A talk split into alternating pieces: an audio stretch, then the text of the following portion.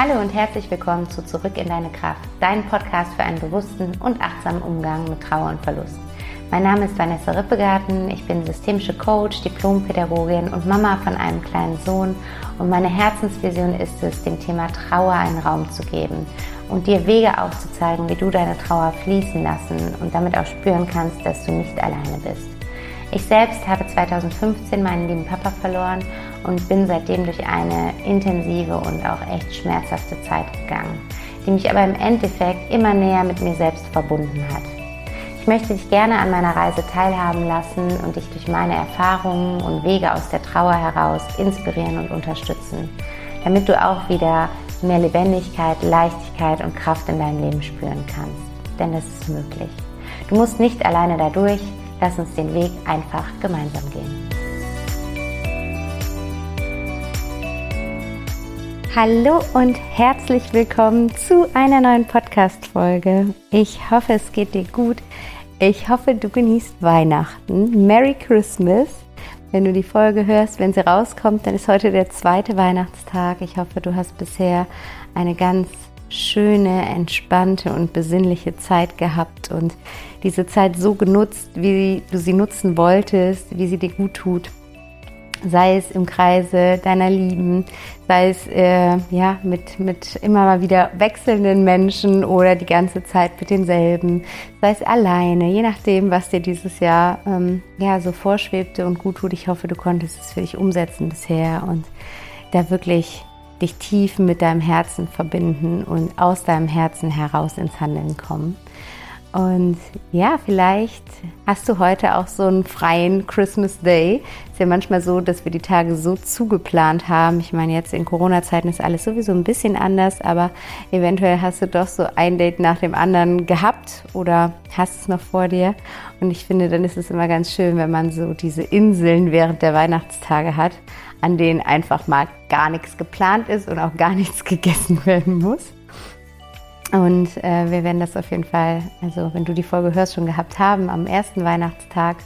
Und da freue ich mich auch sehr drauf, einfach mal so. Ich, äh, für mich ist es immer so ein ähm, Diane Keaton Weihnachtsfilm-Gefühl, irgendwie finde ich immer, die ähm, Diane Keaton-Filme verkörpern für mich das, wie ich Weihnachten eigentlich gerne verbringen würde. Die ähm, ist irgendwie mit ihren Families dann meistens da im Pyjama unterwegs. Äh, vielleicht gibt es auch nur einen Film, ich weiß es ehrlich gesagt nicht. Aber das ist irgendwie so das, wo ich ähm, ja immer so von geträumt habe, Weihnachten so zu verbringen, weil es eine Zeit gab, wo Weihnachten für mich als Scheidungskind unfassbar stressig war. Und wir sind aber in den letzten Jahren mehr und mehr dahin gekommen, das so zu leben. Und dieses Jahr, wie gesagt, haben wir als kleine Family den ersten Weihnachtstag komplett für uns gehabt. Und ähm, ja, zumindest ist das Vorhaben aktuell noch, da wirklich auch so einen ganz gemütlichen Couch, äh, Kuchen essen, Spaziergangstag daraus zu machen. Aber äh, wir werden sehen, wie es dann läuft. Und ja, heute die Folge möchte ich mit dir nutzen, um so ein bisschen meine Erkenntnisse aus diesem Jahr mit dir zu teilen. Also im letzten, in der letzten Folge habe ich ja mit dir ein paar Möglichkeiten, Fragen und eine Meditation geteilt, die dir dabei helfen, dein Jahr Revue passieren zu lassen. Und ähm, äh, practice what you preach. Natürlich mache ich das auch und fasse für mich auch immer so ein bisschen zusammen, hm, welche Erkenntnisse habe ich eigentlich in diesem Jahr dazu gewonnen? Was habe ich so richtig in der Tiefe verstanden oder gelernt? Und darum soll es heute mit dir gehen. Ich werde fünf Erkenntnisse mit dir teilen, die mir das Jahr 2021 geschenkt hat und werde mit dir dann auch nochmal dahin schauen, wie du vielleicht für dich auch nochmal klarer erkennen kannst, welche Erkenntnisse das Jahr für dich bereitgehalten hat. Und wie so oft machst dir jetzt richtig gemütlich. Ich habe es mir gerade auch während ich diesen Podcast aufmache, so richtig gemütlich gemacht. Ich sitze hier auf dem Sofa, unter mir eine Decke, über mir eine Decke, neben mir eine Tasse Tee und ähm, ja, ich freue mich jetzt einfach darauf, so ein bisschen mit dir zu plaudern. Und bevor ich jetzt reinstarte, dann habe ich noch eine ganz große Bitte an dich. Und zwar ähm, sind wir ja gerade in der Weihnachtszeit und ähm, in dieser Zeit, wo wir den Menschen gerne eine Freude machen. Und vielleicht magst du mir auch eine kleine Freude machen, indem du diesen Podcast einmal bewertest, weil ich würde mich so sehr freuen, wenn noch mehr Menschen, die vielleicht gerade durch eine schwierige Zeit in ihrem Leben gehen, auf diesen Podcast aufmerksam werden. Und wenn so das nächste Jahr ähm, für sie vielleicht eine Möglichkeit ist, mit diesem, mit diesem Podcast nochmal auf ihre Lebenssituation anders zu blicken. Und deswegen, es geht ganz, ganz schnell. Wenn du mir zwei Minuten deiner Zeit schenkst, wäre ich dir unglaublich verbunden. Du kannst dafür einfach auf Apple Podcast gehen, den Podcast raussuchen, runterscrollen und mir eine Rezension dalassen. Gerne die Sternchen plus einen Feedbacksatz oder zwei weil es ist für mich einfach immer super spannend auch zu lesen, welches Feedback ihr an mich habt, äh, beziehungsweise zu dem Podcast habt. Und das kann ich dann in zukünftigen Podcast-Folgen auch super schön berücksichtigen. Deswegen, ich danke dir von Herzen, wenn du dir vielleicht jetzt gerade, wo wir alle ein bisschen entschleunigen, ähm, diese zwei Minuten Zeit nimmst und eine Bewertung für den Podcast da lässt. Und ja, jetzt wie gesagt, lehn dich zurück, setz nochmal die Tasse Tee an, mach sie gemütlich, nimm dir gerne auch was zu schreiben, wie immer. Vielleicht inspirieren dich meine Erkenntnisse, vielleicht möchtest du da weiter drüber nachdenken oder du möchtest dir am Ende die Steps mitschreiben, wie du auch dahin kommst, deine Erkenntnisse zu erkennen. Hm? Sagt man das so? Naja, du weißt, was ich meine. Deswegen nimm dir super gerne dein Journal dazu und dann starten wir los mit der heutigen Folge, meine Erkenntnisse aus 2021. Und ja, ich habe äh, da tatsächlich heute Morgen unter der Dusche nachgedacht. Mir kommen immer die besten Podcast-Impulse oder auch grundsätzlich alles zum, zum Thema ähm, Content-Kreation eigentlich meistens unter der Dusche. Und ähm, ich habe heute Morgen dann darüber nachgedacht, was denn so wirklich diese Erkenntnisse sind, die so tief mittlerweile in mir verankert sind, die so augenscheinlich jetzt sind, mm, dass ich sie, dass ich sie, dass ich jetzt wirklich zukünftig glaube, danach leben zu können. Und ähm, mir sind fünf Dinge in den Kopf gekommen, von denen ich heute sagen kann, dass sie im Laufe des Jahres ähm, mir immer wieder irgendwo begegnet sind und mich auch oft getriggert haben. Das ist auch was, da kommen wir später nochmal drauf, woran du vielleicht auch ähm, so richtig tief sitzende Erkenntnisse dann ja im Endeffekt äh, finden kannst, weil sie uns oft, also es sind Situationen, die uns oft triggern, weil sie uns eben zu dieser Erkenntnis führen wollen. Und die erste Erkenntnis, die ich mit dir teilen möchte, ist, Hingabe ist Liebe. Und was meine ich damit? Ich habe in diesem Jahr viele Situationen erlebt, wo ich, wo es mir schwer gefallen ist, mich hinzugeben. Grundsätzlich ist das äh, für mich ein Thema, was ich, glaube ich, mein Leben lang lernen darf. Ähm, ich bin wie viele Frauen vor allen Dingen oft im Kontrollmodus und ähm, krieg aber einfach vom Leben immer wieder so Situationen auf dem Silbertablett serviert, äh, die mich dazu bringen oder die mich dazu zwingen, die Kontrolle abzugeben und mich dem, wie es ist, hinzugeben. Ähm, und zum Beispiel eine sehr einschneidende Situation, die war jetzt nicht in diesem Jahr, sondern im letzten Jahr, war eben die Geburt von meinem kleinen Sohn. Das hatte ich auch ähm, sehr gut durchgeplant, sofern man natürlich eine Geburt planen kann. Also mir war schon irgendwie bewusst, dass man eine Geburt so nicht planen kann, aber ich hatte so quasi für alle Eventualitäten mir einen Plan überlegt und ich hatte mit meinem äh, Mann zusammen hatte ich so einen Geburtsplan geschrieben, wie ich in welchen Situationen dann welche, welche Handlung möchte und so weiter und so fort. Das war ein bisschen intensiver auch bei uns, weil wir eine Hausgeburt geplant hatten und mich da die Hebammen auch tatsächlich darum gebeten hatten.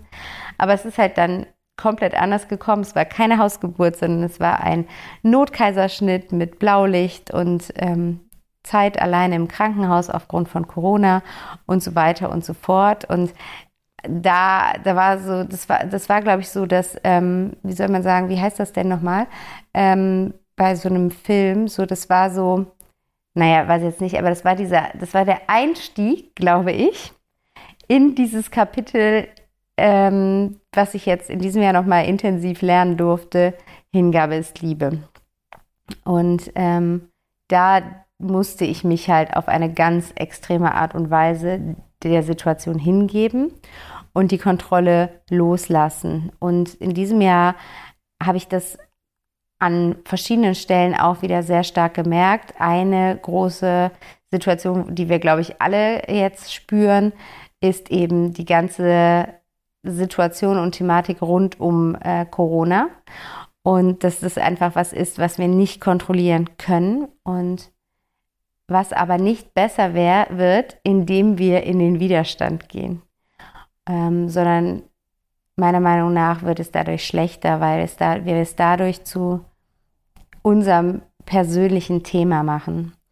Und ich habe das aber ähm, ja auch dieses Jahr sehr stark lernen dürfen, da wirklich nicht im inneren Kampf zu sein mit all den Themen, die gekommen sind dieses Jahr, mit äh, all den Regelungen, die gekommen sind, war es für mich eine Zeit lang so, dass ich da innerlich sehr, ähm, wie soll ich sagen, innerlich sehr im Kampf mit dem, was im Außen vorging oder vorgeht, war, aber es war dann im Endeffekt gar nicht mehr das Äußere des Thema, sondern es war so ein innerer Kampf, der mir dann aber unfassbar viel Energie gezogen hat und wo ich dann wirklich aber erst nach Monaten, glaube ich, gemerkt habe, hey, der verändert, dieser innere Kampf verändert dich und äh, der zieht dir Energie, der macht dich müde und der nimmt dir von deiner Lebensfreude und Fang an, einfach Entscheidungen zu treffen, die sich für dich gut anfühlen, ohne, mh, mm, ohne darauf zu beharren, dass diese Entscheidungen richtig sind, sondern einfach zu erkennen, dass diese Entscheidung einfach nur in dem Rahmen, der gerade zur Verfügung steht, die für mich persönlich richtigste Entscheidung ist. Und damit dann quasi in, wieder innerlich einen, einen Frieden herzustellen, auch wenn die Situation im Außen quasi nach wie vor eine ist, die wir so vielleicht nicht haben wollen oder die wir so nicht gut finden oder was auch immer es ist, was da in einem da hochkommt, können wir halt nur bei uns im Innen anfangen und uns dem hingeben. Und mh, mm, Druck erzeugt halt an der Stelle immer Gegendruck. Also was heißt an der Stelle? Es ist immer so. Druck erzeugt immer Gegendruck. Und äh, das äh, kann man ja zum Beispiel ist ganz, also allein, äh, um das sich mal auf äh, physischer Ebene zu vergegenwärtigen, ist halt Druck erzeugt Gegendruck. Wenn du dir zum Beispiel irgendwo den El Ellenbogen stößt, das ist das Erste, was du machst, du packst feste mit der anderen Hand da dran. Du erzeugst einen Gegendruck. Und ähm, dieser Gegendruck kann mal gesund sein, aber er kann oft auch sehr energiezehrend und sehr, sehr hemmend sein. Und von daher äh, habe ich für mich die Erkenntnis gewonnen, ich darf diesen Druck loslassen. Und wo ich das halt ganz stark auch gemerkt habe, ist in meiner Rolle als Mama. Ich bin jetzt zwar schon seit 21 Monaten, glaube ich, äh, Mama oder 20, aber ähm, ich glaube, ich habe es erst in diesem Jahr, bin ich erst so richtig in die Rolle reingewachsen und es ist wahrscheinlich ein lebenslanger Prozess. Aber ich bin dieses Jahr sehr stark in meiner Mama-Rolle angekommen und auch da habe ich gemerkt, dass ich da lange Zeit ähm, im Widerstand war. Nicht im Widerstand dagegen, Mama zu sein, sondern ein bisschen so im Widerstand gegen das, was nach meiner Definition alles zum Mama-Sein dazugehört. Und indem ich das dann, also indem ich dann quasi ähm, da diesen innerlichen Druck aufgebaut habe und diesen innerlichen Widerstand, habe ich gemerkt, wie ich auch mehr und mehr einen Widerstand gegen diese Rolle als solches aufgebaut habe.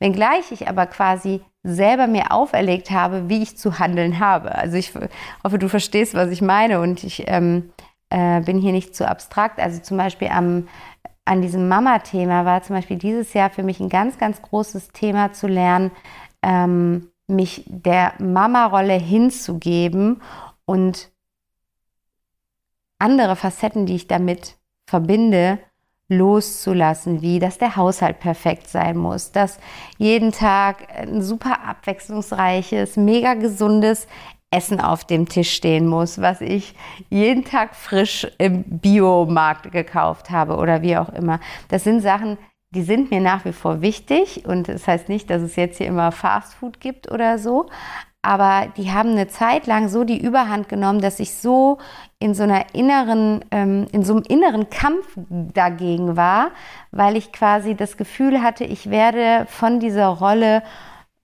komplett eingenommen und komme zu nichts anderem mehr als Haushalt, Kochen, äh, Einkaufen und natürlich mich um meinen Sohn kümmern. Und das, ich bin ein sehr freiheitsliebender Mensch und das hat dazu geführt, dass ich wirklich in mir drin rebelliert habe. Aber es geht mir die ganze Zeit da um dieses, diese Rebellion in mir drin, weil meistens ähm, sind das gar, gar nicht so fixe ähm, Dinge, die uns das Außen auferlegt. Klar, bei Corona ist schon eine andere Sache, aber auch da gibt es ja einen äh, Spielraum, sag ich mal, in dem ich mich bewegen kann. Nur wir haben manchmal das Gefühl, dass diese, dass es so nah an uns ist und so eng uns macht, dass, es, dass das Leben sich einfach sehr, sehr eng anfühlt. Und das ist, weil dieser Kampf gar nicht draußen stattfindet, sondern in uns drin.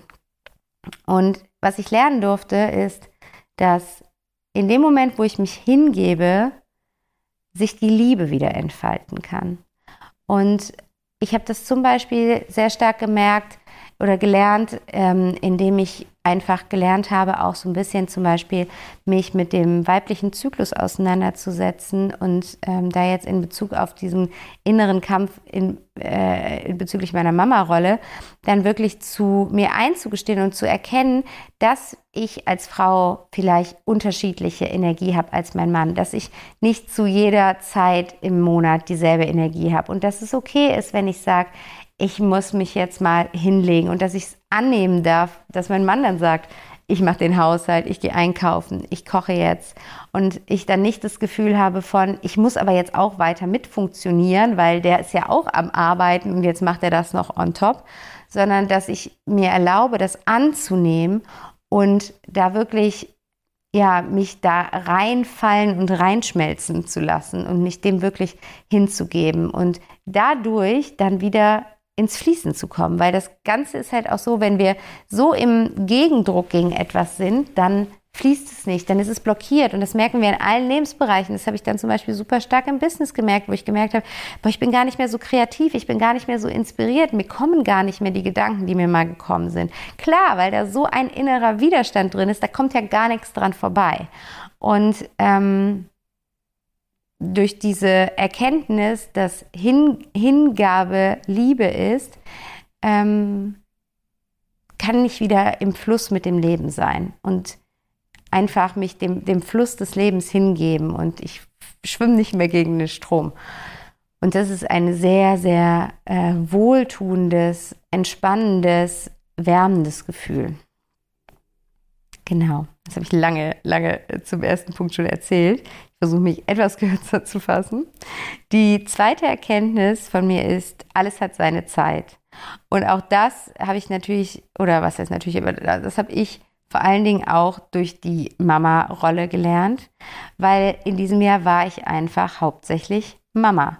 Und ähm, das war und ist und bleibt mein Hauptjob, mein, mein neuer Hauptjob, den ich jetzt seit anderthalb Jahren habe. Und gerade so in, der letzten, äh, in den letzten Monaten, so in der zweiten Jahreshälfte diesen Jahres, ist mir das super, super schwer gefallen, weil ähm, es wieder, wieder da Kontrolle von mir anders im Kopf geplant war. Wir hatten dann geplant, dass ähm, Leo ab äh, dem Sommer in die Betreuung geht und ich habe dann gedacht, ach, das wird easy beasy, maximal einen Monat und dann läuft das und dann habe ich Zeit ohne Ende zur Verfügung und ähm, so war es aber nicht, sondern äh, es hat sich gezogen wie Kaugummi aus den verschiedensten Gründen. Und ich hatte plötzlich weniger Zeit denn je für mich und für meine Arbeit, weil sonst ich irgendwie dann noch, meine Mama hatte, die zweimal die Woche sich gekümmert hat und das hatten wir dann alles pausiert, weil es alles so unplanbar war, wann Leo wie lang in der Betreuung war. Und ähm, das hat bei mir in den letzten Monaten dann eine starke Unzufriedenheit hervorgerufen, wo ich gemerkt habe, dass sich auch das auf, auf meine Mama-Rolle sehr stark ausgewirkt hat, weil ich gar nicht mehr den Moment mit meinem Sohn genießen konnte, weil ich so sehr im Kopf war bei dem, was ich eigentlich zu diesem Zeitpunkt alles schon gemacht haben wollte und dann in so eine richtige hm, innerliche Wut gekommen bin, ähm, das, das noch nicht geschafft zu haben. Und ähm, ich habe das tatsächlich auch sehr stark in der Verbindung zwischen meinem Sohn und mir gespürt. Es gab jetzt eine Zeit, es waren bestimmt so zwei Monate, da war er mir gegenüber viel distanzierter als mein Mann. Also er war sehr, sehr in der Papa-Phase. Und ich meine, es ist auch völlig okay und völlig normal, dass es Papa-Phasen und Mama-Phasen gibt. Aber für mich war das super schwer. Mich hat das sehr, sehr verletzt. Auch wenn ich weiß, man soll sowas nicht persönlich nehmen, aber es ist einfacher gesagt als getan. Und, wenn, und gleichzeitig habe ich aber natürlich irgendwo ausgestrahlt, das ist mir gerade zu viel hier, diese Vollzeit-Mama-Rolle. Ich will auch noch was anderes. Ich, ich habe auch noch andere Facetten, die ich ausleben möchte. Und das habe ich natürlich ausgestrahlt und es ist bei ihm angekommen und ist dann natürlich zurückgestrahlt worden in der Art, wie er darauf antworten konnte. Und das hat eine Zeit lang für mich äh, also gedauert, bis ich das wirklich drehen konnte. Und ähm, das aus so einer ganz anderen Perspektive jetzt sehen kann, weil alles hat seine Zeit, bedeutet zum einen, dass es, ich glaube, es gibt sowas wie einen so göttlichen Zeitplan und wir können nichts erzwingen. Das kommt dann, wann es kommen soll. Das ist sowieso festgeschrieben so irgendwo. Und zum anderen kann einem oder kann mir zeitlich ja gar nichts weggenommen werden. Weil mir wird ja immer nur mehr Zeit damit geschenkt. Also, wie meine ich das? In dem Moment, wo ich mich um meinen Sohn kümmere, statt zu arbeiten, könnte ich das jetzt natürlich so betrachten, dass ich sage, ähm, das nimmt mir meine Zeit zum Arbeiten. Aber ich könnte es auch so betrachten, dass ich sage, es schenkt mir unglaublich viel Zeit, unglaublich viel Lebenszeit mit meinem Sohn. Und ähm, wenn das quasi gerade mir das Leben so schenkt, dann ist das gerade das, was bei mir ansteht. Und alles, alles hat seine Zeit und alles kommt zu seiner Zeit und dementsprechend wird alles andere dann auch kommen. Weil dieser abgedroschene Spruch, der Weg ist das Ziel, ist zeitgleich ein so schönes Ziel, äh, also ein so schöner Spruch, weil er bedeutet dann im Endeffekt ja, dass wir schon längst angekommen sind weil wir sind halt auf dem Weg. Und was ich in diesem Jahr lernen durfte, ist, diesen Weg mh, mm, wirklich wahrzunehmen und wirklich zu genießen. Und jetzt ist es gerade so schön, auf diesem Weg als Mama zu sein. Und wie zum Beispiel heute ähm, hätte ich ihn theoretisch noch in die Kita bringen können. Aber es ist so ein schönes Winter, Sommer, also nicht Sommer, Winter, Sonnenwetter heute und er ist leicht verschnupft und dann habe ich gesagt, komm, wir lassen ihn aus der Kita raus und obwohl ich arbeiten musste oder wollte, bin ich dann stattdessen mit ihm rausgegangen. Wir haben einen wunderschönen Spaziergang durch den Park gemacht, wir haben ein Picknick in der Sonne gemacht und so richtig schöne Mama-Sohn-Zeit genossen und aus diesem Grundgefühl heraus kann ich jetzt, während er seinen Mittagsschlaf macht, diese Folge hier aufnehmen und die Alternative wäre gewesen, dass ich ihn in die Kita gebracht hätte, weil ich gedacht hätte, du musst ja noch so viel machen. Und dabei aber irgendwie dieses permanente schlechte Gewissen gehabt hätte, was so viele Mamas ja kennen, weil es sich dann so ein Stück weit ab anfühlt wie, okay, er ist nicht ganz fit, ich schieb ihn ab, damit ich meinen Dingen nachgehen kann. Und aus dieser Energie hätte ich dann auch diese Folge aufgenommen. Und es wäre garantiert eine völlig andere Folge mit einer ganz anderen Energie dabei rausgekommen. Und deswegen bin ich so froh, dass ich da jetzt im Laufe des Jahres meinen Frieden mitschließen konnte und jetzt wirklich zu sehen, sehen zu können, dass alles seine Zeit hat und es kommt genau dann, wann es kommen soll. Und ähm, ja, das ist die zweite Erkenntnis. Die dritte Erkenntnis, die ich schon vorher weitestgehend geliebt, äh, geliebt, gelebt habe, aber die mir dieses Jahr nochmal sehr, sehr stark vor Augen geführt hat, wie wichtig sie wirklich für mich ist, ist, dass die Wahl der Informationen, die ich in mich aufnehme und konsumiere, eine, ein Akt der Selbstliebe ist und ähm, aus der Liebe heraus initiiert ist.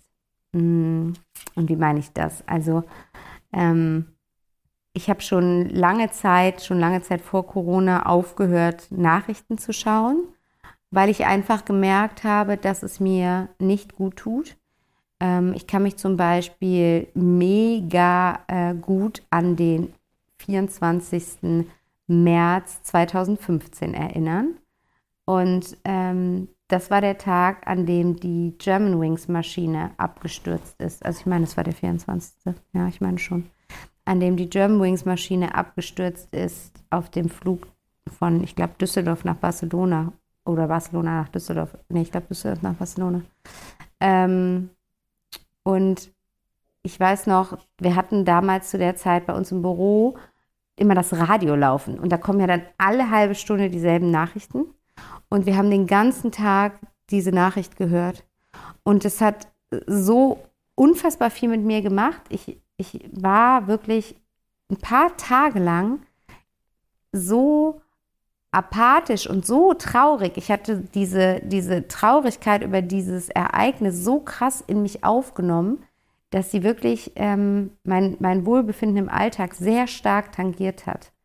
Und ich habe damals dann für mich geschlussfolgert, dass es irgendwie nicht gesund für mich ist, diese Nachrichten zumindest in so einer Taktung zu konsumieren. Und mittlerweile bin ich komplett dazu übergegangen, mir Nachrichten gar nicht mehr anzuschauen. Ich hatte jetzt eine Zeit lang, da war aus irgendeinem Grund, hatte mein Sohn von meinem Handy ähm, irgendwie Safari verschwinden lassen. Ich hatte diesen Safari-Browser nicht mehr drauf und hatte da nur Google Chrome. Und ich äh, ziehe morgens immer, ich weiß nicht, ob ich das hier schon mal gesagt habe, aber ich ziehe morgens immer eine digitale äh, Karte von meinen geistigen Helfern. Und ähm, dann habe ich mich quasi immer, also bin ich immer ins Internet gegangen auf dem Handy, um diese Karte zu ziehen und ging, musste dann aber quasi über den Google-Browser gehen. Und da kamen dann immer schon alle möglichen Nachrichten, die da standen. Natürlich im Moment eigentlich nur zu Corona. Und ich habe schon am Morgen gemerkt, während ich meine wunderschöne Morgenroutine gemacht habe und meditiert habe oder Yoga gemacht habe, gejournalt habe, mich mit mir verbunden habe und mich mit meiner geistigen Welt verbinden wollte, wie sehr mich diese Nachrichten in, in ein, eine Negativspirale herabgezogen haben, sodass ich mich irgendwann hingesetzt habe, obwohl ich überhaupt nicht technisch begabt bin und angefangen habe zu googeln und zu suchen und YouTube-Videos zu gucken, wie ich Safari wieder auf dem Handy finde und aktiviert bekomme, damit ich nicht mehr über diesen Google Chrome Browser, Browser mit, mit diesen Nachrichten gehen muss. Und ich merke das im Moment sehr stark ähm, nach fast zwei Jahren äh, Corona-Nachrichten wie äh, gesund dieser Verzicht auf für meine Selbstliebe ist. Weil ähm, ich bin durch diese, oder ich konnte durch diese gesamte Zeit ähm, komplett ohne Angst gehen. Und das fühlt sich sehr, sehr gut an, muss ich sagen. Obwohl ich in der Zeit schwanger war, obwohl ich in der Zeit ähm, ein Kind bekommen habe, obwohl ich in der Zeit ein Neugeborenes hatte und jetzt ein Kita-Kind, ähm, bin ich komplett frei von dieser Angst, die sehr stark gerade im Außen präsent ist. Ähm, ich, ich spüre keine Angst vor dieser Krankheit und bin da völlig im Frieden mit mir und denke aus der Liebe heraus über, über diese Krankheit nach, weil im Endeffekt gibt es ja immer zwei Grundgefühle, aus denen alles andere entspringt. Das ist Angst oder Liebe und wir merken gerade jetzt nach zwei Jahren sehr stark, dass Angst das Gefühl ist, was gerade quasi ähm, die Dominanz übernommen hat. Und ich für mich aber in meinem kleinen Kosmos konnte in der Liebe bleiben in dieser Zeit. Und das fühlt sich unglaublich heilsam an und gleichzeitig ist es von mir selbst eine unglaubliche Wertschätzung mir selbst gegenüber. Deswegen ein Akt der Selbstliebe, in dem ich aktiv und ganz bewusst entscheide, ähm, was ich konsumiere, tue ich mir selbst gut und kann dadurch selber quasi Einfluss nehmen auf mein tägliches Wohlbefinden. Ich habe das im Übrigen schon immer mit anderen Dingen, also was ist immer, aber ich habe tatsächlich so, ich glaube, so im Alter von hm, 18 Jahren oder so, die Erkenntnis gehabt, dass Horrorfilme mir nicht gut tun. Ähm, vorher hatte ich das immer mal wieder geguckt, weil ich einige Freundinnen hatte, die immer super gerne Horrorfilme geguckt haben. Und dann haben wir immer so Videoabend gemacht und ich habe die mitgeguckt. Und ja, genau, ich habe diese Erkenntnis mit 18 gehabt, das weiß ich nämlich jetzt noch, weil ich dann halt selber Auto gefahren bin und ich habe es gehasst, im dunklen Auto zu fahren und bin da wirklich äh, recht verkehrsunsicher gefahren, weil ich während der Fahrt super oft auf den Rücksitz geguckt habe, weil es diesen einen Film gab. Ähm, ich überlege gerade, ich, ich, weiß, was du letzten Sommer getan hast. Nee, ich glaube, das ist ein anderer. Na, ich weiß nicht mehr, wie der hieß. Auf jeden Fall gab es diesen einen Film, da saß so eine Mörderin auf dem Rücksitz. Und ähm, das war jetzt ein Film, den ich gar nicht aktiv in dieser Zeit gesehen hatte. Der war da also bestimmt schon vier Jahre alt oder so, dieser Film. Aber ich hatte diesen Film halt in meinem Leben konsumiert und diese Angst hat sich so krass in mir festgesetzt, dass ich da wirklich richtig lange ähm, ein Thema mit hatte, im Dunkeln Auto zu fahren. Und da habe ich so für mich erkannt, okay, Horrorfilme tun mir überhaupt nicht gut und habe wirklich dann mit 18 Jahren komplett aufgehört jegliches an Horrorfilmen zu gucken. Und es ist auch so witzig, wenn wir jetzt mit Freunden zusammen sind und irgendwer davon sowas noch konsumiert und dann von, von Filmen erzählt, die halt mittlerweile auch irgendwie so, weiß ich nicht, äh, fast 20 Jahre alt sind. Ich kenne sie einfach alle nicht, weil ich wirklich strikt aufgehört habe, das zu gucken. Und ähm, ja, genauso ist es dann jetzt mittlerweile mit den Horror-Nachrichten, sag ich mal, weil es ist ja leider so, dass es irgendwie in unserer Gesellschaft so angekommen ist, dass Nachrichten nur dann interessant sind, wenn sie negativ sind. Und es wird ja fast nie über Positives berichtet, womit man quasi sich ja nochmal positiv auftanken könnte. Und diese Tagesschau abends quasi zwei Stunden bevor man ins Bett geht, sich wirklich dann zu geben und reinzuziehen, das ähm, dürfen wir uns wirklich mal vergegenwärtigen, was das mit unserem System macht, so was kurz vor der Nacht, vor dem Schlafengehen ähm, sich anzuschauen und ähm, in, in seinem System reinkommen zu lassen. Deswegen wähle da einfach für dich, das kann bei dir auch was anderes sein, ne? aber wähle da für dich einfach, welche Informationen du konsumieren möchtest. Immer aus dem Blickwinkel heraus, dass es ein Akt der Selbstliebe für dich ist.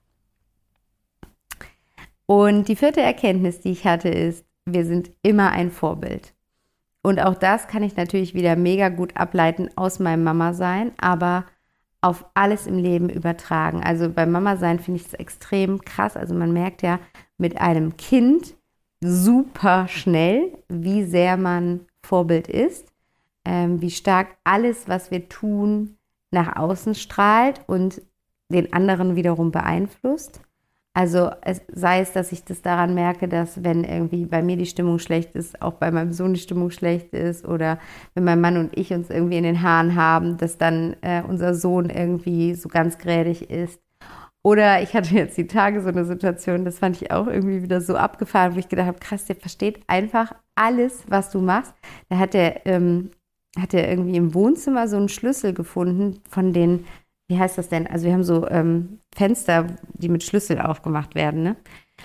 Und ähm, dann hat er im Wohnzimmer so einen Schlüssel gefunden und ich nutze den aber eigentlich immer nur in der Küche, weil wir da halt die Tür zum Garten haben und mache die Tür zum Garten damit auf. Und dann hat er diesen Schlüssel genommen und ist dann direkt mit diesem Schlüssel zu dieser Türe zum Garten gegangen, ist auf seinen ähm, Küchenturm hochgeklettert und hat versucht, den Schlüssel in dieses Schlüsselloch zu stecken. Wo ich einfach wieder gemerkt habe, krass, es war mir gar nicht bewusst, dass, aber klar, er beobachtet mich jeden Tag dabei, wie ich diese Handlung vollziehe und er versteht, was es auf sich hat und wie das Ganze funktioniert. Und ähm, an so einer Kleinigkeit, die ja an sich jetzt gar keine Auswirkung auf irgendwas hat und völlig egal ist, merken wir dann aber, wie sehr wir mit unserem Verhalten, mit dem, was wir tun, mit dem, was wir sagen, äh, mit dem, wie wir schwingen, mh, mm, den anderen wirklich beeinflussen. Und das ist natürlich in der Mutter-Kind-Beziehung extrem eng, aber daraus können wir eigentlich ableiten, dass es für jegliche Art der Begegnung gilt, dass wir einen Einfluss auf das Empfinden des anderen nehmen, mit dem, wie wir uns verhalten oder was wir, was wir ähm, in die Begegnung reingeben. Und ich finde es einfach so schön, das nochmal so plakativ zu spüren, weil dann dürfen wir uns die Frage stellen, welches Vorbild möchte ich denn sein? Wie möchte ich in die Begegnung reingehen? Was, wenn, wenn sowieso, wenn es sowieso so da ist, dass wenn ich einem anderen Menschen begegne, ich diesen Menschen in irgendeiner Art und Weise tangiere. Wie möchte ich ihn dann tangieren? Was, was möchte ich da, ja, was möchte ich da vorleben? Was möchte ich weitergeben? Und ähm, dass wir da einfach viel bewusster auch im Miteinander sind. Und die letzte Erkenntnis, die ich gerne mit dir teilen möchte, ist, Gutmensch sein bedeutet, den anderen klein zu machen. Und es hört sich jetzt vielleicht erstmal ein bisschen hart an, aber das habe ich für mich dieses Jahr wirklich lernen dürfen, weil ich war äh, früher noch viel stärker, also vor dem Tod meines Papas noch viel, viel stärker als heutzutage. So jemand, der es zum einen allen immer recht machen wollte. Kurzer Exkurs. In so einem Fall, wenn du es den anderen immer recht machen möchtest, ist es meist so, dass du es einer Person nicht recht machst und diese Person bist du selbst. Klammer zu. Und ähm, zum anderen, dass ich dieses Gefühl, so ein Verantwortungsgefühl hatte von, ich muss mich um alle Belange meiner Lieben kümmern. Ähm, und das habe ich auch wirklich mein Leben lang so gemacht, natürlich, weil wenn ich das glaube, dann gibt das Leben mir natürlich auch immer Situationen, in denen ich das dann quasi nochmal bestätigt bekommen darf oder mir selber nochmal bestätige. Und ähm, damit versetze ich aber den anderen, dem ich quasi meine Hilfe überstülpe, in die Situation, dass ich es dieser Person nicht zutraue, sondern dass ich quasi nur glaube, dass ich das mir selbst zutrauen kann, aber nicht die Pers der Person, die es eigentlich betrifft. Ähm, also, dass ich quasi es dem anderen nicht zutraue, in die Selbstverantwortung zu gehen. Und damit halte ich den anderen klein, mache ich den anderen klein und mache ihn eventuell sogar auch abhängig von mir. Und das war für mich so, so ein, wirklich so ein, wie so, wie so ein ähm, Schlüsseldreher irgendwie, äh, weil ich ja mich sehr, sehr lange Zeit, ich würde sagen mein Leben lang, sehr darüber definiert habe, dass ich gesagt hat, ich bin freundlich, ich bin hilfsbereit, ich greife gern um die, unter die Arme, ich kümmere mich, ich mache das schon. Ne? Da bin ich auch tatsächlich in der Familie ähm, für bekannt. Und das ist jetzt auch wirklich etwas, wo ich noch im Lernprozess bin, dass ich lernen darf, mich auch in den Konstrukten, die mich genauso kennen und die ja das Spiel auch mitspielen, also es gehören ja immer zwei Seiten dazu, ähm, da wirklich im Sinne der anderen mich da zu wandeln in meinem Verhalten. Und ja, also da einfach dem anderen zuzugestehen, veran selber Verantwortung für sein Leben zu übernehmen. Genau, das war die fünfte Erkenntnis und ich hoffe, dass bei der ein oder anderen Erkenntnis etwas für dich dabei war, was auch dich zum Weiterdenken anregt, wo du vielleicht so ein bisschen mal drauf rumdenken möchtest, wo du einfach nochmal ja, in vielleicht eine andere Richtung weiterdenken möchtest, als ich es jetzt getan habe, dass es sich da inspiriert. Und vielleicht möchtest du jetzt auch für dich nochmal selber reflektieren, welche Erkenntnisse du aus dem Jahr mitgenommen hast und was, was dich dabei auf jeden Fall unterstützen kann, wirklich zu erkennen, war das jetzt eine Erkenntnis? Ist es jetzt wirklich was, ne, weil Erkenntnis kommt von Erkennen. Ähm, ist es jetzt wirklich was, was du erkannt und dementsprechend vielleicht transformiert hast und anders in deinem System abgespeichert hast. Du kannst für dich einmal zum, äh, im ersten Schritt schauen, ähm, welche Erfahrungen du in diesem Jahr gehäuft gemacht hast. Also oft ist es so, dass ja auch da, göttlicher Zeitplan, es ist festgelegt, welche Erkenntnisse wir in welchem Jahr machen. Und wir bekommen einfach dafür oder wir machen dafür einfach die Erfahrungen, die uns dabei helfen, diese Erkenntnis zu erlangen. Und von daher spür da mal in hinein, welche Erfahrungen äh, hast du in diesem Jahr gehäuft gemacht. Das muss im Außen nicht dieselbe Erfahrung sein. Es ist eher die Frage, zu welchem Gefühl hat das im Inneren geführt und gibt es da quasi Parallelen. Und du kannst dich dann fragen, was ich eben schon mal zu Beginn gesagt habe, was hat dich in diesem Jahr besonders getriggert? Was, was für Situationen, was für Aussagen, was für Einstellungen haben sich, dich in diesem Jahr besonders getriggert? Und dann geh da mal tiefer und spür da mal rein, was dich daran triggert. Und wenn du da dann auch wieder sagst, du guckst aus der Liebe heraus, aus dem Grundgefühl der Liebe heraus auf die Situation, die dich triggert. Wie könntest du das dann für dich drehen? Welche Erkenntnis liegt dann in, in diesem Trigger-Moment für dich bereit? Und ähm, in dem dritten Schritt kannst du für dich auch einfach mal ganz auf die Metaebene gehen und dich fragen, was hast du über dich oder über das Leben gelernt in diesem Jahr? Und da einfach mal schauen, welche Informationen da bei dir reinkommen. Genau.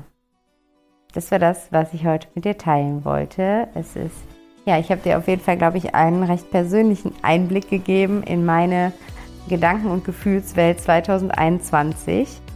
Und gerade mal hören, da knackt irgendwas. Hm, mal gucken, gehen gleich. Und ja, ich hoffe, dass dir die Folge gefallen hat. Ich hoffe, dass du viel für dich daraus mitnehmen kannst.